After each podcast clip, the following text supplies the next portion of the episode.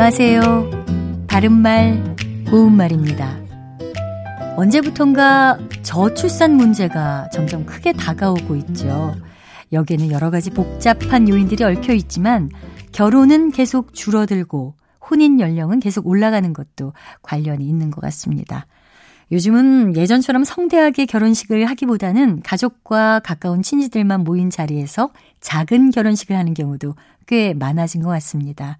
우리말 표현 중에 구매 혼인이란 것이 있는데요. 이것은 널리 알리지 않고 하는 혼인을 뜻합니다. 혼인하는 것을 알렸으면 올 사람이 많았을 텐데 구매 혼인하듯 소문 없이 결혼해서 손님도 없고 구경꾼도 없었다. 이렇게 표현할 수 있습니다. 또 우리말 속담에 두더지 혼인 같다라는 게 있거든요. 남에게 널리 알리지 아니하고 집안 사람들끼리만 모여서 하는 혼인을 비유적으로 이르기도 하고요. 또 이 속담에는 다른 뜻도 있어서 분수에 넘치는 엉뚱한 희망을 갖는 것을 비유적으로 이르기도 합니다.